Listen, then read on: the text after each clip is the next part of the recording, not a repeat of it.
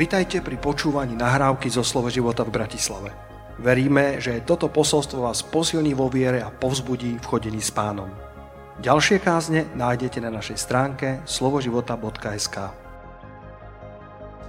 Ste hladní po Božom slove? Ste smední po duchu svetom?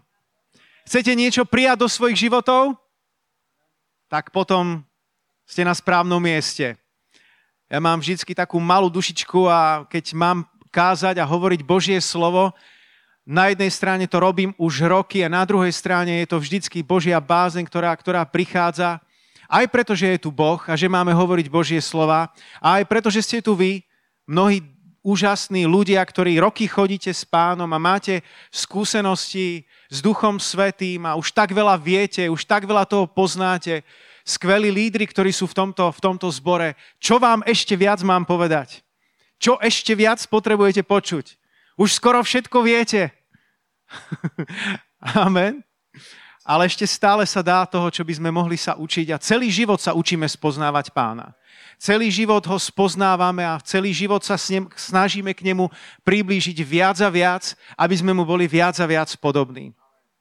Halelúja.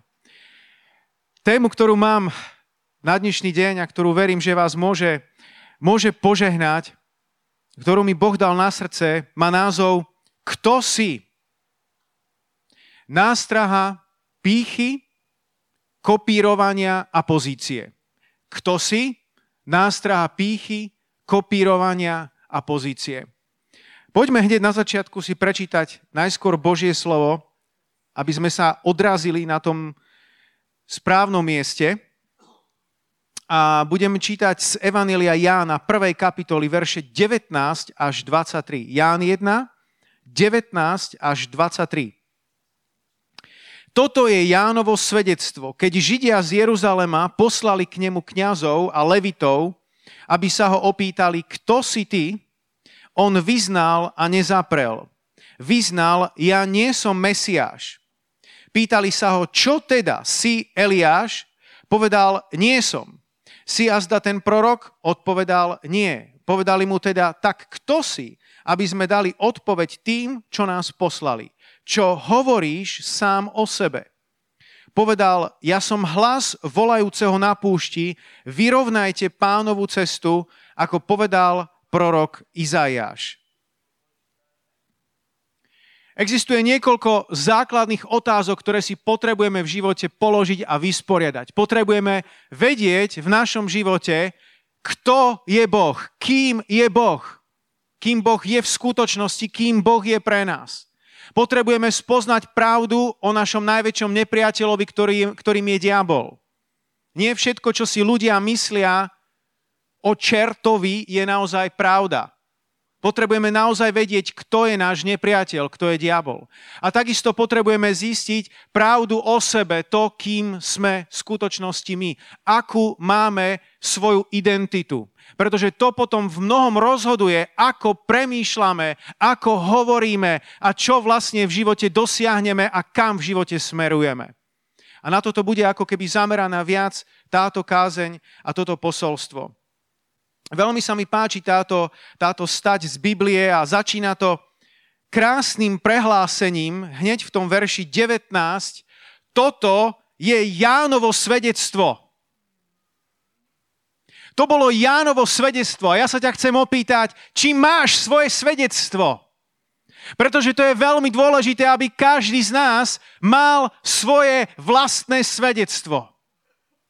Knihe Zjavenia sa hovorí o, o posledných kresťanoch, že zvíťazili pre krv baránkovú a pre slovo svojho svedectva. Je moc v Evaníliu Ježíša Krista. Evanílium, ktoré je mocou Božou na spasenie pre každého veriaceho. A rovnako tak je moc Božia v tom, keď druhým ľuďom hovoríš svoje vlastné svedectvo. Je to OK povedať aj to, čo sa deje na druhom konci sveta, ako Boh tam niekoho vzkriesil z mŕtvych ale ľudia pozerajú na teba. Čo ty? Je moc v tvojom svedectve pre teba samého a pre tých ľudí.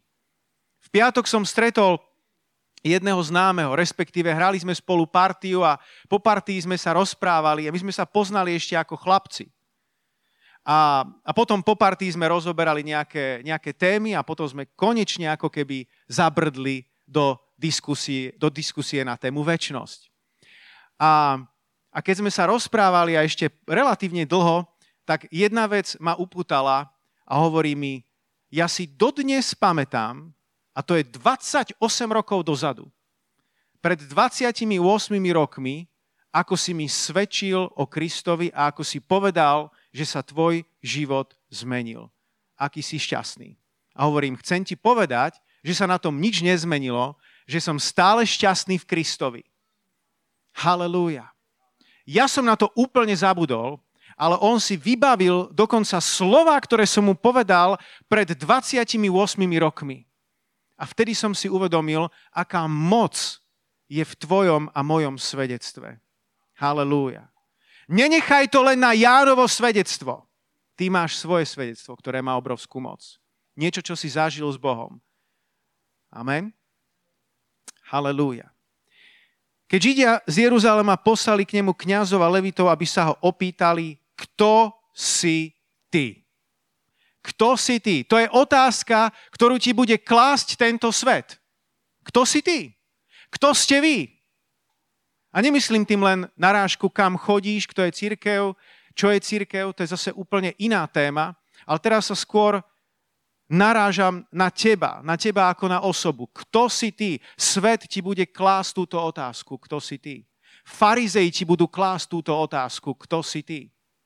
Diabol sa bude snažiť spochybniť tvoj život, tvoje povolanie, tvoje smerovanie a bude ti klásť otázku, kto si ty. Tvoji príbozní ti budú klásť otázku, kto si ty. A dokonca, keď sa ťa Boh bude pýtať na tú otázku, kto si ty, tak to nie je preto, že by to nevedel, ale preto, že ti chce pomôcť zistiť, aby si to objavil a vedel aj ty. Čiže je to otázka, ktorá bude rezonovať Eh, a objavovať sa ti znova a znova. Prečo? Pretože súvisí s tvojou identitou a je veľmi, veľmi dôležitá. Ak chceš spoznať odpoveď, tak existuje niekoľko oblastí, ktoré ti pomôžu v spoznaní tvojej identity. Keď som nedávno čítal tieto, toto miesto v písme, tak sa mi to znova objavilo ako keby v novom svetle, v novom šate a preto sa chcem s vami o tom, o tom zdieľať. Mňa samého to veľmi požehnalo. Takže poďme čítať. Odpoveď Jána Krstiteľa.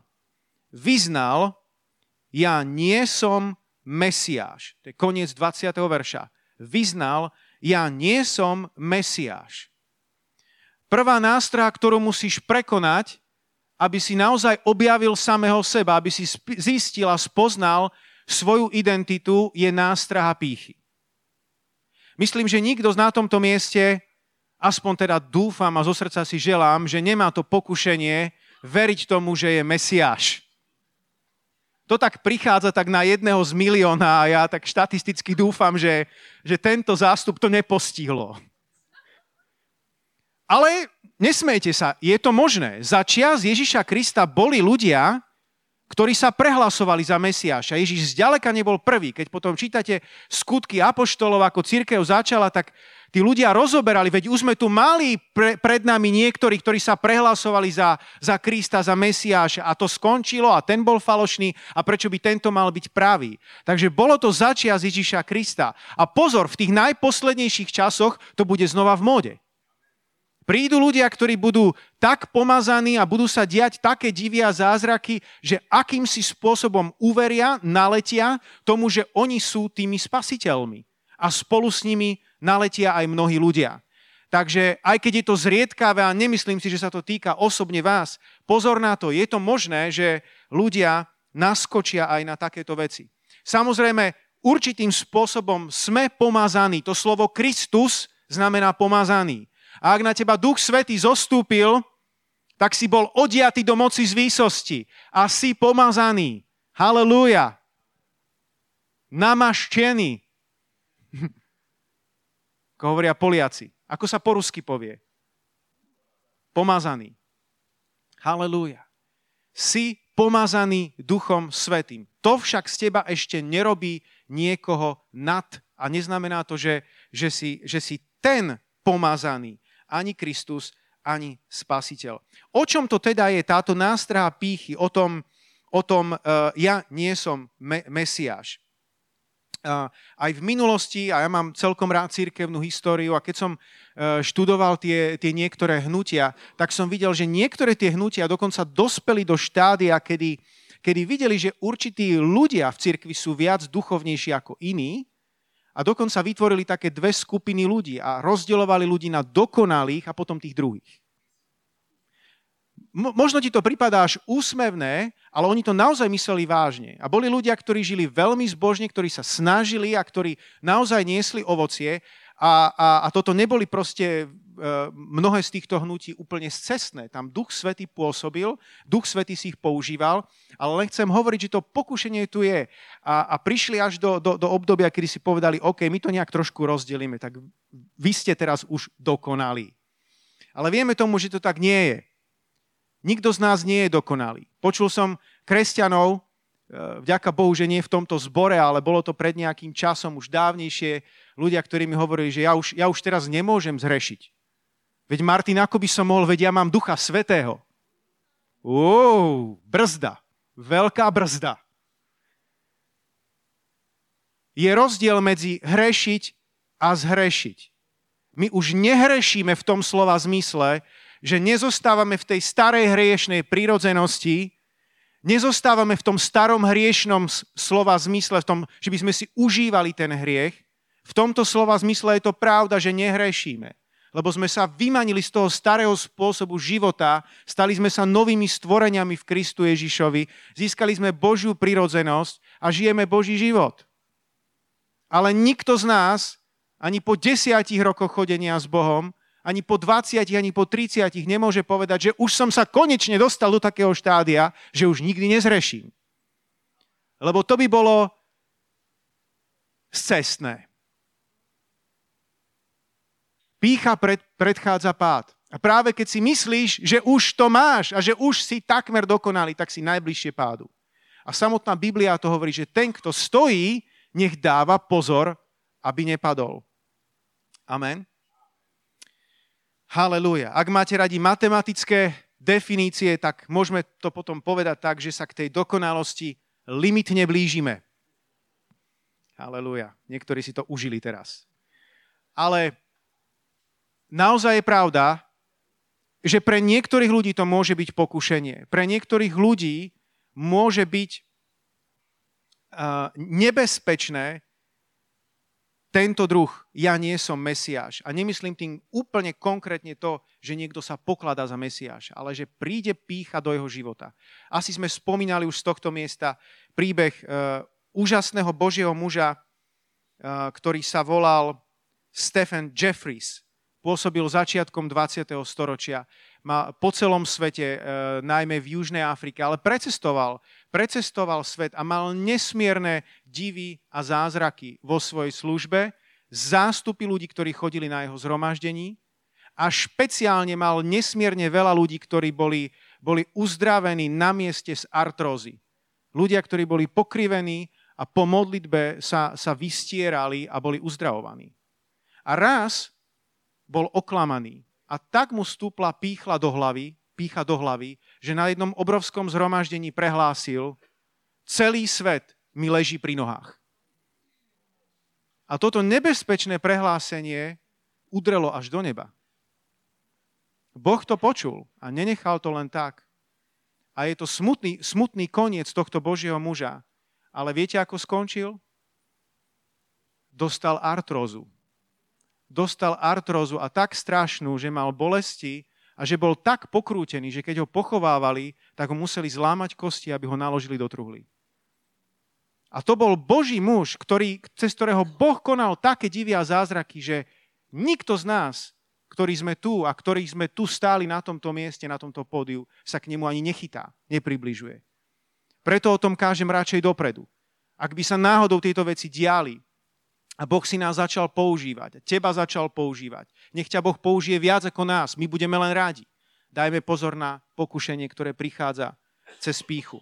Ak chcete ešte jeden príklad zo starých dôb, bol jeden muž, ktorý sa volal Pelagius. Ten žil na prelome 4. a 5. storočia. a bol to súčasník Augustína. A Pelagius bol taký, taká zvláštna osôbka.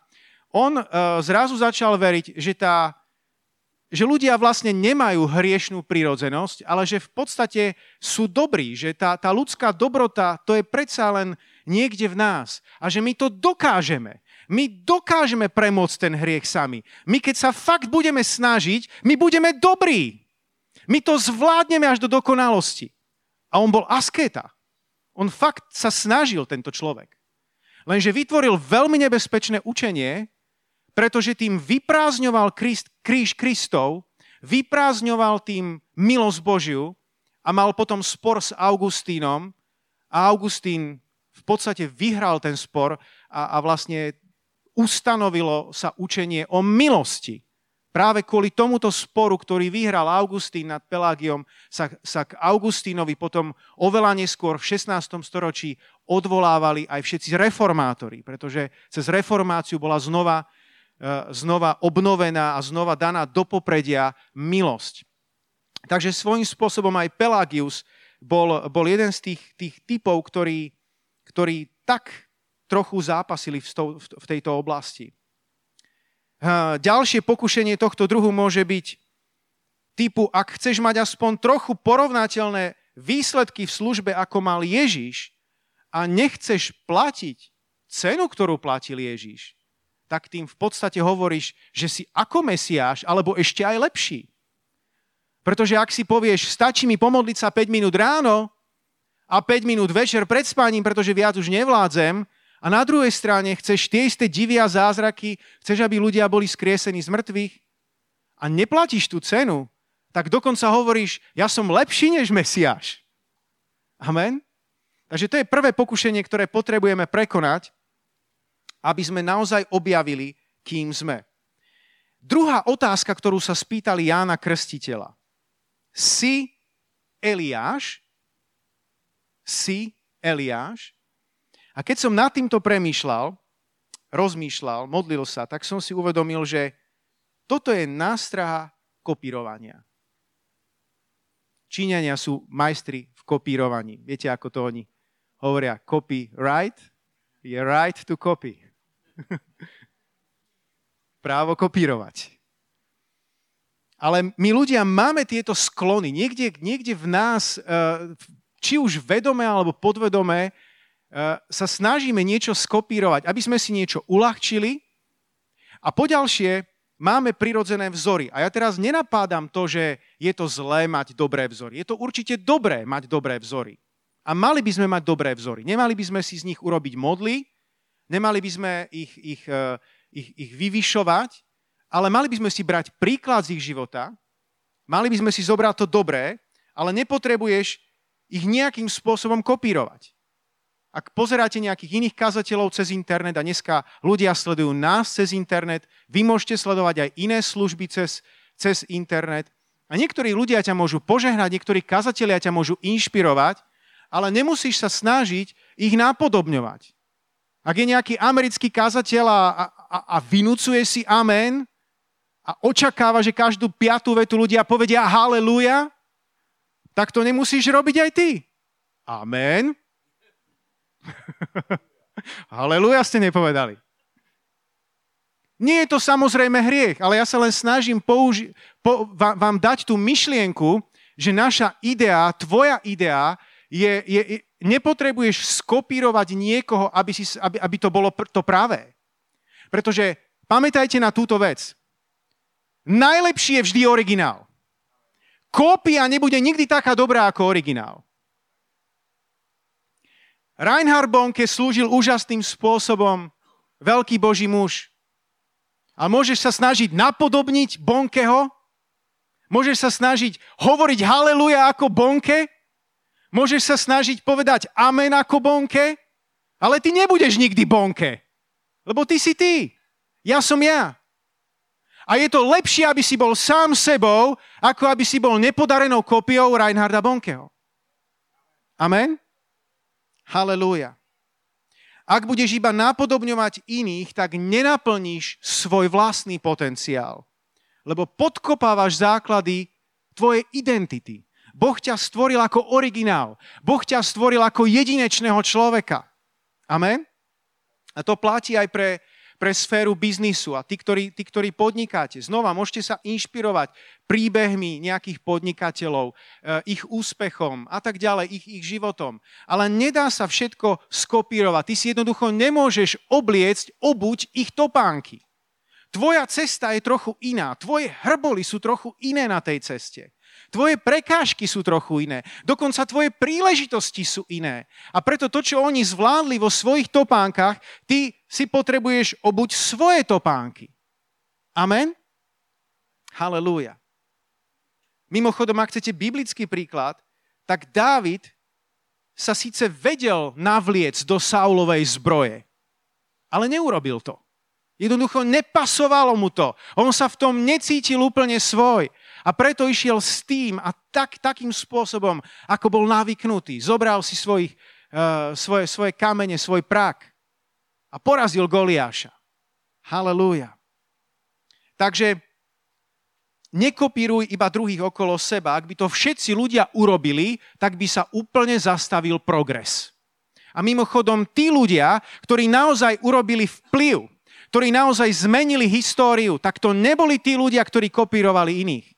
Ak by to urobili všetci, tak sa úplne zastaví progres. Ak sa teda ľudia chcú spraviť Eliášom, nedovolím to. Ty nie si niekto druhý, ty si ty. Ja nie som pastor Peter Čužík, ja som Martin Hunčár.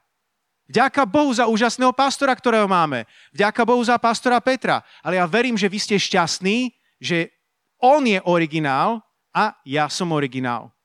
A ty buď svoj originál. Amen? Takého, aký ťa Boh stvoril.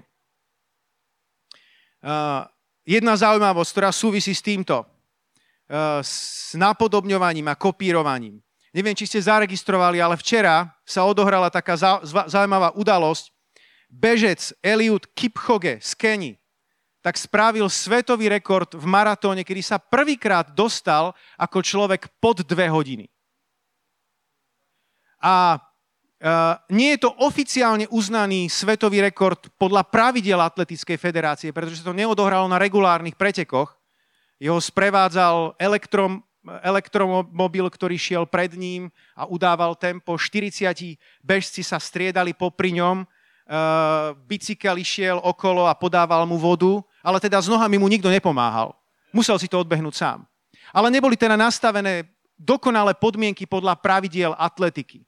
Ale tak či tak je to úplne fenomenálny výkon, že tento, tento chlapík to zabehol pod dve hodiny. Kedy 10 ročia diskutovali na atletických fórach, či to vôbec je možné, či sa to raz nejakému človeku podarí.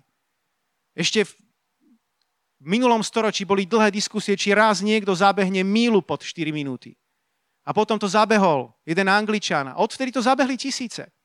A teraz sa prelomila ďalšia bariéra. To hovorí takisto o tom, že, že ľudstvo, tak ako nás Boh stvoril, tak nás stvoril s určitým spôsobom prekonávať určité limity a hranice. Ale myšlienka, ktorú chcem povedať, ktorá súvisí s touto, s touto kázňou a vyučovaním je, tak skús ho teda skopírovať. Choď a rozbehni sa. Ja som včera nad tým rozmýšľal, že koľko by som mu stačil a koľko by mu stačili najlepší Slováci. Najlepší Slováci, najlepší bežci na Slovensku by s ním vydržali sotva 5 kilometrov. CCA 5 kilometrov. Ja by som mu nestačila ani jeden ovál na atletickom štadióne. Možno, že 300 metrov. V dobrej forme. A by som, možno, že by som úplne odpadol v cieli tak 400. A pozor, to ja mám maratón pod 3 hodiny. Už len hodina mi chýba na svetový rekord. Skús ho skopírovať. Vidíte to na tomto príklade. My nemôžeme kopírovať ten spôsob, to niečo napodobniť, ale môžeš sa inšpirovať. Môžeš sa inšpirovať nejakým príbehom. A tento človek, keď bol malý chlapec, tak 3 kilometre behal na zástavku autobusu do školy, potom 3 kilometre naspäť a to bol ešte len chlapček. Viete, aké má tréningy v tomto roku? V priemere beha každý deň 30 kilometrov. To znamená, keď si nejaký deň oddychne a dá si 20, tak aby sa to vyrovnalo, tak na ten ďalší deň si dá 40. A keď si dá voľný deň, tak to potom musí ponaháňať kilometre. A upozorňujem, že väčšinu z tých jeho behov to nie sú výklusy. To sú aj tvrdé tréningy. Takže nie je to úplne náhoda, že sa mu to podarilo. Ale vidíš, keď je niekto bežec, takýto príklad ho môže inšpirovať. Keď ty vidíš nejakého Božieho muža, nejakú Božiu ženu, nech ťa inšpiruje jej príklad. Nech ťa inšpiruje to, ako žije jeho srdce, jej srdce, je, jeho služba. Ale nemusíš skopírovať tú metódu a ten prejav a, a, a tie podmienky, v ktorých sa nachádzaš. To je úplne originálne aj to v tvojej režii. Amen? Halelúja. Sláva ti, pane. Keď raz prídeš do neba, tak zistíš, že pre tvoj život bola nebom napísaná originálna kniha s názvom Tvoj jedinečný život. A na tých stránkach bol dokonalý Boží plán. A ak si tam príliš veľa kopíroval, tak ti to neuznajú. Viete, že plagiatorstvo to nie je úplne to najlepšie. Ak sa snažíš všetko skopírovať od druhých, nebude ti to ani fungovať. Oveľa lepšie pokiaľ sa nastavíš na ten nebeský vzor, na to, čo Boh pre teba pripravil v tvojom vlastnom živote. To je jeden zo spôsobov, ako naozaj zistíš, kto si. Halelúja. Takže hovorili sme o, o nástrahe, či si Eliášom, predtým sme hovorili o, o nástrahe o tom nebyť Mesiášom, nástrahe pýchy, nástrahe kopírovania. Tretia nástraha je nástraha pozície. Ďalšia otázka, ktorú mu položili Jánovi Krstiteľovi, by bolo, si azda ten prorok? Ty si prorok, Ján Krstiteľ. Akú máš pozíciu? Kto ty si? Samozrejme, my veríme na dary služobnosti. Apoštol, prorok, pastier, učiteľ, evangelista. Ľahko sa to pamätá, je ich 5, ako prstov na, na, na ruke. Veríme na to, že Boh ich dal do cirkvy, veríme na to, že sú tu preto, aby vzdelali svetých, vybudovali ich ku dielu služby. Tak ako existujú, ja neviem, odborníci pri stavbe domu, e, existujú výborní kuchári. Môžem ja sa pokúšať navariť, ale neviem, ako to dopadne. Môžem na najbližšie na, na, raňajky, pás, raňajky mužov urobiť svoj jačmeň, ale neviem, koľko mužov príde. Jeden sa hlási. Boh dal do cirkvy dary služobnosti. Vďaka Bohu za to. Ale teraz je tu otázka, aká je naša identita. Ak, ak náhodou ste, alebo niekto počúva túto kázeň a si dar služobnosti, je tvoja identita hlavne v tom dare služobnosti, alebo leží niekde inde? A naša hlavná identita má byť v Kristovi. Som v ňom a on je vo mne. Som jeho služobník, som Boží syn alebo Božia dcera. To je tvoja prvá identita, veľmi dôležitá, ktorú máš. Lebo ak sa ti zdá, že si nikto a niekto ti dá nejakú pozíciu a ty si myslíš, a to môže byť v práci, a ty si myslíš, že kvôli tej pozícii sa staneš niekto, tak je to celé zlé. A ak je to v cirkvi, tak ešte horšie. Lebo tá pozícia z teba nespraví človeka. Tá pozícia ti nepridá zrazu seba hodnotu. Tá by mala byť len vyústením určitého tvojho vzťahu s Bohom, alebo ak je to práca nejakých tvojich zručností, ktoré, e, ktoré ovládaš, ktoré, ktoré, máš, ktoré, ktoré vieš. Ľudia majú odveku túžbu niečo zaškatulkovávať.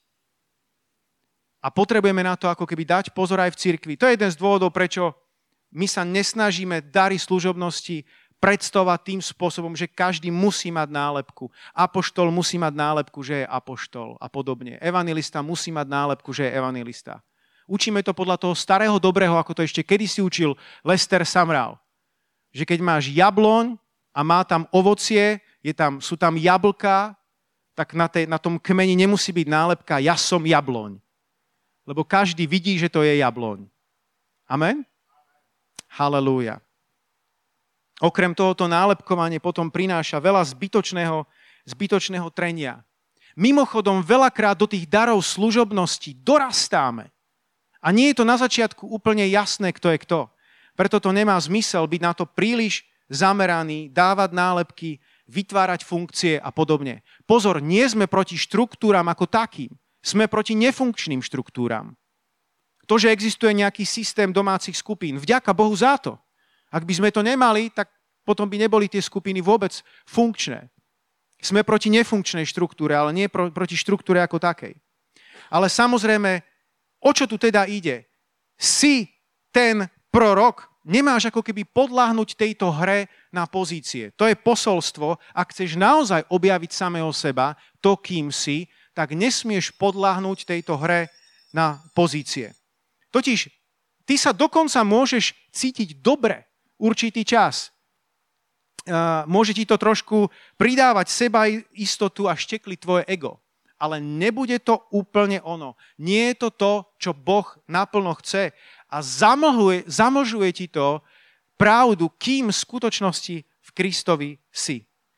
Samozrejme, ja nepopieram akýkoľvek úrad, ktorý je ustanovený v cirkvi, aby ste si to nevysvetlili zle, ja sám rešpektujem a rešpektujem to, čo je v cirkvi ustanovené a rešpektujem pastora Petra Čužíka ako môjho pastora, hoci sám som druhý pastor. A ak by niekto z vás išiel proti nemu, tak má problém so mnou. Pretože ja rešpektujem tú autoritu a tie dary, ktoré boli ustanovené, ustanovené v cirkvi. Ale teraz, na čo sa zameriavam, hovorím o identite, o tom, ako sa ty alebo ja, ktokoľvek z nás cíti a do čoho vloží svoju identitu. A tá myšlienka je, že ak ty príliš vložíš svoju identitu do akejkoľvek pozície, v ktorej stojíš, tak ti to vôbec nepomáha a naopak ti to, ťa to oberá o pochopenie toho, kým si naozaj v Kristovi. Halelúja. A preto je zaujímavé, že Ján odpovedal na túto otázku, či je prorokom, že nie. Odpovedal jasným nie. A je zaujímavé, keď sa Ježiš vyjadroval o Jánovi, či, je, či bol Ján prorok, tak povedal, že bol najväčší z prorokov narodených zo žien. A Ján povedal nie. Tak ako je to možné? Ján povedal nie a Ježiš hovorí o Jánovi ako o najväčšom prorokovi narodenom zo žien. Viete, prečo Ján povedal nie? Pretože on odmietol naskočiť na, túto, na túto ich hru opozície. Ja som to a ty si to. OK, ja nie som. Nenaskoč na tieto hry o pozície. Halelúja. Povedali mu teda, tak kto si, aby sme dali odpoveď tým, čo nás poslali? Čo hovoríš sám o sebe? Je zaujímavé, že ak chceš naozaj zistiť, kým si, budeš musieť niekoľkokrát zistiť, kým vlastne nie si. To je to, čo sa stalo Jánovi Krstiteľovi. Niekoľkokrát si musel uvedomiť sám pre seba a povedať to verbálne aj druhým, kým vlastne nie je. A potom prišlo to, čo naozaj Ján bol. Najskôr odolal nástrahám pýchy, nástrahám kopírovania, nástrahám pozície. O tom je toto posolstvo. A teraz prišlo, čím je. Ja som hlas volajúceho na púšti. Vyrovnajte pánovú cestu, ako povedal prorok Izaiáš. Ja som hlas volajúceho na púšti. Vyrovnajte pánovú cestu, ako povedal prorok Izaiáš. Ja neviem ako vy, ale keď čítam tieto slova, vo mne to tak rezonuje, mne sa to tak páči. Ja za tým cítim, že toto nebolo len špecifické povolanie pre Jána Krstiteľa ako takého. Isté, pre ňo to bola naozaj réma, pre ňo to bolo úplne napasované na mieru, na ten čas, na tú jeho službu. Ale určitým spôsobom toto je povolanie, toto je posolstvo, toto je zmysel, toto je identita pre každého z nás, aby sme boli hlasom volajúcim na púšti. Vyrovnávali pánovú cestu, kým nepríde. Kto sme? Veľakrát, keď my povieme, kým sme, tak tam pridávame nejaké prívlastky, nejaké vety a snažíme sa vytvoriť našu identitu. Všimli ste si, že keď sa, Mojžiš predstavoval, keď sa Boh predstavoval Mojžišovi a Mojžiš veľmi chcel vedieť jeho meno, tak Boh povedal, ja som. A ja si len skúšam predstaviť Mojžiša, ako to počúval. Ja som. Ja som čo? Dokonči tú vetu, pane. Ale Boh povedal iba, ja som. Bodka. A v tomto sme ty a ja iní. My potrebujeme za to dať nejaký prívlastok, nejakú charakteristiku, nejakú, nejakú identitu, aby sme sa nejako odlíšili, nejako, nejako zvýraznili, aby tá naša identita sa prejavila. Ale Bohu stačilo povedať, ja som. Halelúja. E, v knižke, ktorú pripravujeme na vydanie, ten Steven Furtick, e, známy americký autor, knižke Nekvalifikovaný, to nie je v zátvorke, tak, e, tak on tam práve hovorí o tomto, že že ty a ja potrebujeme to tzv. tretie slovo. Boh povedal, ja som a to stačilo. Ale ty a ja častokrát, aby sme sa nejakým spôsobom identifikovali, tak potrebujeme to tretie slovo. Ty a ja sme hlasom volajúceho na, pú, na púšti. S malým dodatkom dodávam. Pretože otázka je, ako si zadefinujeme to slovo hlas. Pokiaľ to zúžime len na kázanie, pokiaľ to zúžime len na nejaký prejav, na nejaké rečnenie, tak potom hlasom, byť hlasom volajúceho na púšti sa bude týkať len niekoľkých. Ale ja si myslím, že to nie je správne. Že byť hlasom volajúceho na púšti môžeme oveľa, oveľa, oveľa viac rozšíriť. Pretože koľký z vás viete, že častokrát skutky rozprávajú viac než slova. Pre niekoho, kto sem príde prvýkrát, možno objatie od niekoho, milé slova, ktoré mu niekto povie, mu znamenajú pre ňoho oveľa viac ako celé moje kázanie, ktoré trvá 45 minút. Skutky, ktoré urobili niektorí ľudia, častokrát obetavé, nezišné skutky, prehovárajú oveľa viacej ako hodinové prejavy plné kvetnatých slov. Skutky, činy, obety môžu prehovárať oveľa viac. Preto, keď hovorím, že buď hlasom volajúceho na púšti, tak chcem, aby si sa tam našiel.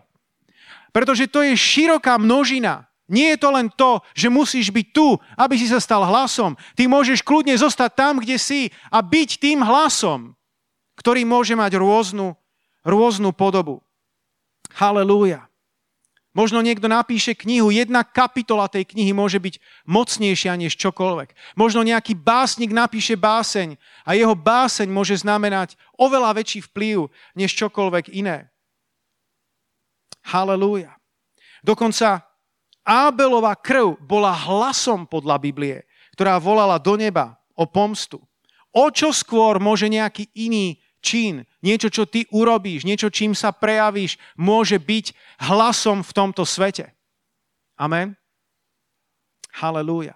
Matka proroka Samuela, volala sa Anna, keď ho ešte nemala, tak ona sa modlila, zúfalo, pro, prosila, aby Boh jej dal syna, plakávala veľmi. A viete, čo je zaujímavé, keď to študujete v Biblii?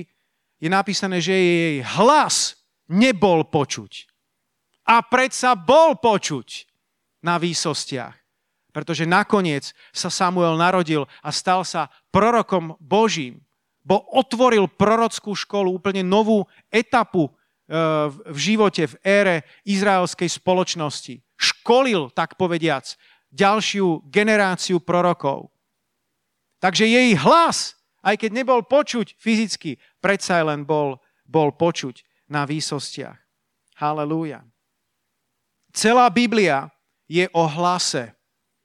Boh počul Izmaelov hlas a zachránil nielen Izmaela, ale zachránil aj, aj jeho matku Hagar, ktorá bola pochybujúca a zúfala matka a nedokázala si predstaviť, že existuje nádej, nádej pre ich, pre ich rodinu. Byť hlasom znamená byť príhovorcom. Takže pokiaľ si modlitebník, tak si nemyslí, že ty nemáš hlas. Práve naopak, tvoj hlas je veľmi dôležitý. Druhá paralipomenon 30.27 hovorí, potom povstali léviovskí kňazi a požehnali ľud. Ich hlas bol vypočutý a ich modlitba prenikla do neba, do jeho svetého príbytku. Byť hlasom takisto znamená byť Božím hovorcom. Viete, že rôzni vplyvní ľudia, ktorí majú nejaké úrady, zastávajú vplyvné úrady, tak oni častokrát majú svojich hovorcov, ktorí vyjadrujú to, čo ten dotyčný si myslí a čo k tej téme, aký má postoj. A chcem ti povedať, že aj ty si hovorca. Hovorca najvyššieho. To znamená, že ty by si mal odovzdávať ľuďom okolo seba to posolstvo, ten spôsob, aký Boh naozaj je. Pretože tak, ako sa ľudia bežne nevedia dostať k nejakému premiérovi, prezidentovi, ale vypočujú si jeho hovorcu, tak mnoho ľudí okolo teba sa nevie bežne dostať k Bohu, ale preto si tu ty, ako jeho hovorca, aby si povedal, aký Boh je, čo si Boh myslí na danú tému. Halelúja, sláva ti, pane. Byť Božím hlasom znamená byť Božími ústami, cez ktoré Božie slovo doslova môže hrmieť. Job 37.5 hovorí, Boží hlas záhadne hrmí, koná veľké veci, ale my ich nepoznáme. Prečítam ešte ako inšpiráciu niekoľko ďalších miest v písme, ktoré som našiel, kde sa hovorí o, o hlase hospodina, kde Božie slovo vyjadruje, aký je hlas hospodina. Hlas hospodina znie nad vodami. Slávny Boh zahrmel, Hospodin sa ozval nad mohutnými vodami. Hlas hospodina je mocný. Hlas hospodina je veľkolepý. Hlas hospodina láme cedry. Hospodin vyvracia libanonské cédre. Hlas hospodina kreše ohnivé plamene. Hlas hospodina otria sa púšťou. Hospodin otria sa púšťou kádeš. Toto všetko je Boží hlas. Ale počúvajte dobre, drahí bratia a sestry, priatelia, ten Boží hlas môže zaznieť prostredníctvom teba. Je to veľmi prepojené. Na tejto zemi ty a ja sme jeho srdcom, ty a ja sme jeho rukami, nohami. Boh koná prostredníctvom nás, prostredníctvom teba, prostredníctvom svojho ľudu. Takže kedykoľvek čítaš o Božom hlase, tak to nemusíš vidieť len z tej perspektívy. Aha, to je tam on ale môžeš sa na to pozrieť aj z perspektívy. Toto by mohol byť Boh prostredníctvom mňa. Halelúja. Hospodin otria sa púšťou kádeš. Včera ma to zasiahlo veľmi, keď som to čítal. Áno, celkom určite je tento svet púšťou. Zďaleka nepripomína krásnu záhradu, ale pripomína svojím spôsobom púšť. Obrazne povedané, to, čo sa deje okolo nás, tak už naozaj hraničí so šialenosťou. Niekedy žijeme v takej predstave, že všetko je v podstate OK, chodím do práce, potom z práce, prídem do cirkvy. A potom čítaš tie, tie správy, že, že muži sa preoperovávajú na ženy, ženy sa preoperovávajú na mužov a majú úplne novú identitu. A keď to niekto spochybní, ako je teraz ten, ten, ten prípad, eh, neviem, či ste to sledovali, prípad Karoline Farov, ktorá, ktorá nazvala tých ľudí podľa ich pôvodnej identity a, a, a dostala také prenasledovania, také obrovské problémy, ako sa jej vyhrážajú, aký, akým problémom čelí, len kvôli tomu, že nazvala tých ľudí podľa ich pôvodnej identity. To by pred 20 rokmi mi znelo ako z sci-fi, z nejakej knižky. A to sa deje dnes, za našich dní. Žijeme úplne, úplne ako keby v šialenom svete. Preto sa mi páči jeden učiteľ na jednej katolickej škole v Bratislave, ktorý na prvej hodine začal všetkým žiakom a povedal vetu. Existuje jedno dôležité pravidlo, ktoré si povieme na začiatku. Existuje muž a existuje žena. A to sa nebude meniť. A chlapci boli vyhúkaní, ale museli to prehltnúť. Na niektorých gymnáziách už by mal problémy. Už by ho možno vyhodili. V akom svete dnes, dnes žijeme. Tento svet je ako púšť, pretože ľudia odmietli vodu, ktorú ponúka len sám stvoriteľ. A preto tento svet vyzerá častokrát ako púšť. Preto tu máme namiesto obrazne povedaných zelených stromov máme kaktusy, pavúky, hady a škorpióny. A prekliate potom číha na každom rohu. Drogy, alkohol, všetko možné, čo s tým súvisí. Nevera, podvody, mafia, ktorá ovládla súdnictvo v našej krajine a všetko ostatné, nad čím sa ti môže zvierať žalúdok. Nežijeme v oáze, v strašnej púšti, spletitej džungli, kde ľudia zamietli pravidlá stvoriteľa. Ale práve uprostred tohto si ty a ja povolaný byť hlasom. Zakrič spolu so mnou, som hlasom. Pozri sa na svojho suseda a povedz mu to, som hlasom. Halelúja. Ty a ja máme byť hlasom. Oh, halleluja. Pripraviť cestu pánovi. Čo, čo nasledovalo za, tým, za tou vetou, že máme byť hlasom volajúcim na púšti? Aké je naše posolstvo? Pripravte cestu pánovi. Včera sme s manželkou po obede bicyklovali a tá naša trasa vedie popri tom novom diálničnom obchvate, ktorý stavajú. A tam sú také obrovské masy tých zemín, ktoré sa stále prevážajú a práši sa. Je to tak veľký projekt. Tá diálnica ide cez železnice, diálnice, e, potoky, dokonca Dunaj. Je to ťažké postaviť cestu. Vyasfaltovanie to už je úplne najmenej, to je tá posledná vec. Ale naozaj postaviť cestu, vybudovať ten základ, to podložie a všetko s tým súvisiace je ťažká práca. Ty a ja sme povolaní pripraviť pánovi cestu. Preto sa niekedy môžeš cítiť aj vyčerpaný, pretože to nie je ľahké. Nie je to len halelúja, nie je to len dobrý pocit na chrbáte, nejaké zimomriavky, ktoré k tebou prejdú v Božej prítomnosti. Niekedy to je ťažké. Niekedy to je naozaj ako stavba tej, tej diálnice, kedy musíš niečo vybúrať, niečo preniesť a cítiš sa unavený.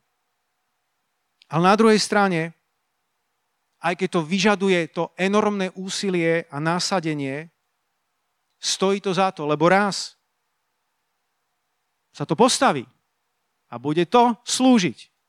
Halelúja. Ale ak príde niekto do cirkvi len raz do mesiaca, tak to nie je stavba cesty, ktorá pripravuje príchod Ježiša. Amen. My chceme vybudovať Božie kráľovstvo nie vlastnou mocou, nie vlastnou silou, jeho mocou, ale na druhej strane to vyžaduje energiu, vyžaduje tu čas, vyžaduje to naše srdce, ktoré sa do toho naplno, naplno nasadí. A keď to bude, tak sláva pánovi, halleluja, bude postavená cesta pre našeho kráľa, pre našeho pána. Tak ako keď sa raz dokončí nejaká cesta, nejaká diálnica, tak je to požehnanie a, a môžu, môžu sa ľudia dopraviť, dostať sa rýchlejšie tam, kde potrebujú. Alebo už ste aj proti tomu, ste podľahli nejakým vášnivým ekologistom. Nedávno som videl dve videá a nevedel som, či, či mám plakať alebo sa smiať. Nejaká mladá švédska aktivistka ktorá sa pohoršovala nad tým, že už aj cestovať lietadlom, to je tak strašné, lebo vieš, koľko CO2 spáliš? Viete čo? Táto planéta je zničená, ale my jej nepomôžeme tým, že budeme o niečo menej cestovať. Ja si to môžem dovoliť povedať, lebo ja sem tam prídem do práce aj na bicykli a niekedy si aj zabehnem. Takže odo mňa to môžu počuť aj ekologisti. Ale táto planéta je chorá. Nie kvôli tomu, že by ju ľudia priveľmi ničili. Táto planéta odráža stav ľudstva, to, ako sa ľudstvo postavilo ku svojmu stvoriteľovi. Možno to neznie vedecky a nedá sa to vedecky exaktne dokázať, ale to je pravda. To, že vidíme, že, že príroda začína trochu viac štrajkovať, ako sme boli zvyknutí, že sa dejú aj určité klimatické zmeny. To je len reflexia, to je len odraz toho, že všetko je hore nohami a že ľudstvo nežije tak, ako by malo žiť. A ak neveríš mne, tak si prečítaj, čo hovorí Biblia na tú tému. Rímanom 8, 19 až 22 hovorí, lebo stvorenstvo túžobne očakáva zjavenie Božích synov. Stvorenstvo nebolo totiž podrobené pominuteľnosti z vlastnej vôle ale skrze toho, ktorý ho podrobil. Trvá však nádej, že aj samo stvorenstvo bude oslobodené z otroctva skazy do slobody a slávy Božích detí. Vieme totiž, že všetko stvorenstvo až doteraz spoločne vzdychá a spoločne trpí pôrodné bolesti. Halelúja. Aká je nádej pre stvorenstvo, aká je nádej pre túto planétu. Tou nádejou nie sú ekologisti. A tou nádejou si ty, Boží synovia, Božie céry, ktorí začnú žiť tak, ako majú žiť a stanú sa hlasom pre túto púšť, pre tento svet. Halelúja. Na toto sa teší aj naša planéta. Halelúja. Sláva ti, páne. Ak príjme, že si tým hlasom budeš zápasiť s otázkou, ktorú si kladie každý z nás. Som dostatočný. Som kvalifikovaný natoľko, aby som bol tým hlasom. Bude môj hlas naozaj počuť. Nemusím tomu hlasu nejako ľudsky pomôcť. Budeš mať takéto, takéto relevantné otázky. A ja to chcem veľmi zjednodušiť a povedať ti, že Boh ťa použije napriek tvojim slabostiam.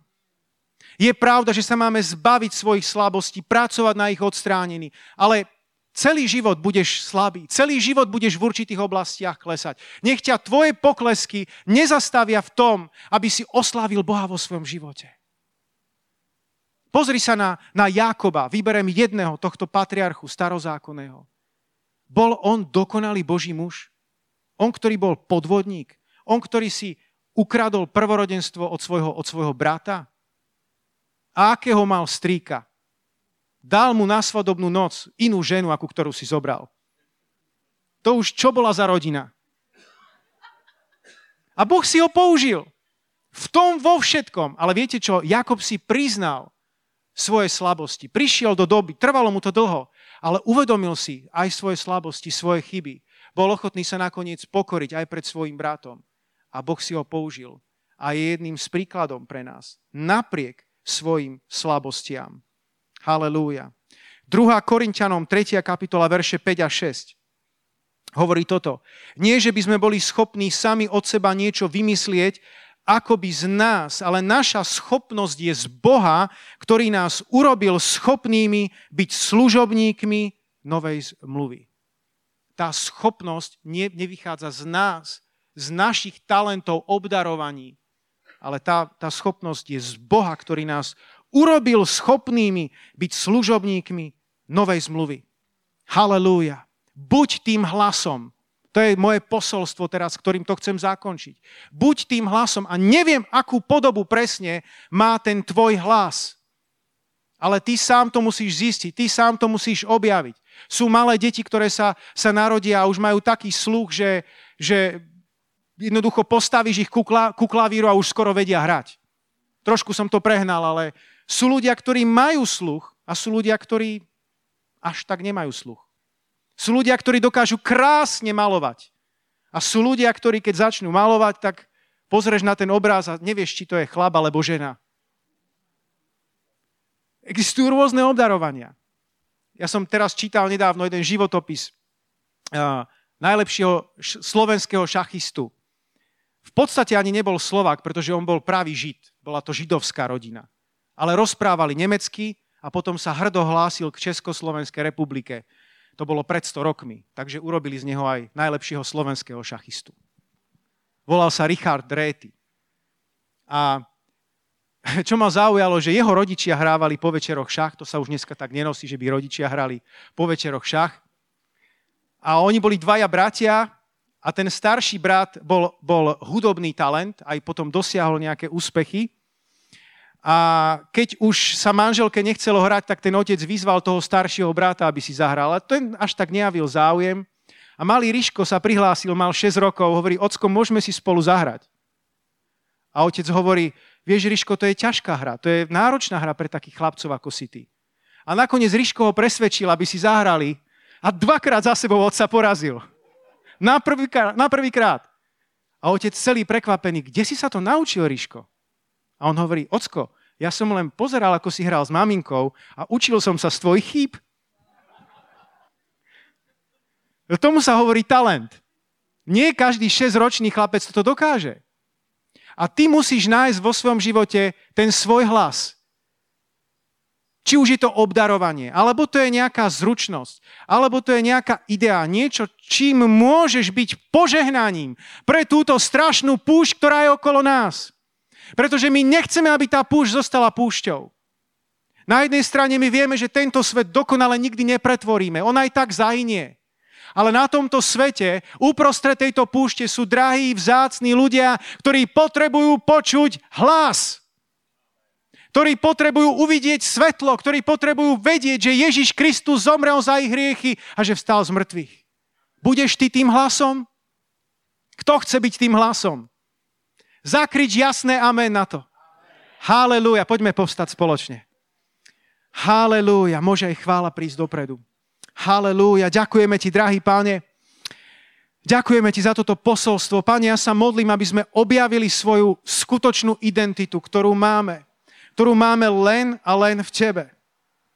Prosím ťa, Páne, aby každý z nás, vrátane pastorov, kazateľov, aby sme vedeli odolať nástrahám pýchy, nástrahám kopírovania, nástrahám pozície, aby sme vedeli zakotviť v tebe, zistiť svoju identitu v Kristovi, spoznať ju, a boli požehnaním pre tento hinúci svet. Vedeli byť hlasom volajúceho na púšti a vedeli pripraviť pánovi cestu. Prosím ťa, aby sa to podarilo, pane, každému, kto práve teraz počúva toto posolstvo. Milosť k tomu, aby sme to naplnili. Milosť k tomu, aby sme nezostali ticho. Či už slovom alebo skutkom. Pane, nech tento hlas zaznie v tomto meste. Nech tento hlas zaznie v tomto národe, v tejto krajine. Aby ľudia mohli uveriť v toho, ktorý zomrel za všetky hriechy a vstal z mŕtvych. Halelúja. Halelúja. Všetok ľud na to povie. Amen.